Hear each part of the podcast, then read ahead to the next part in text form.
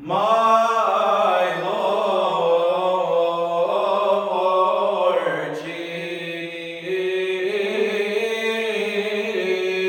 Jesus Christ, who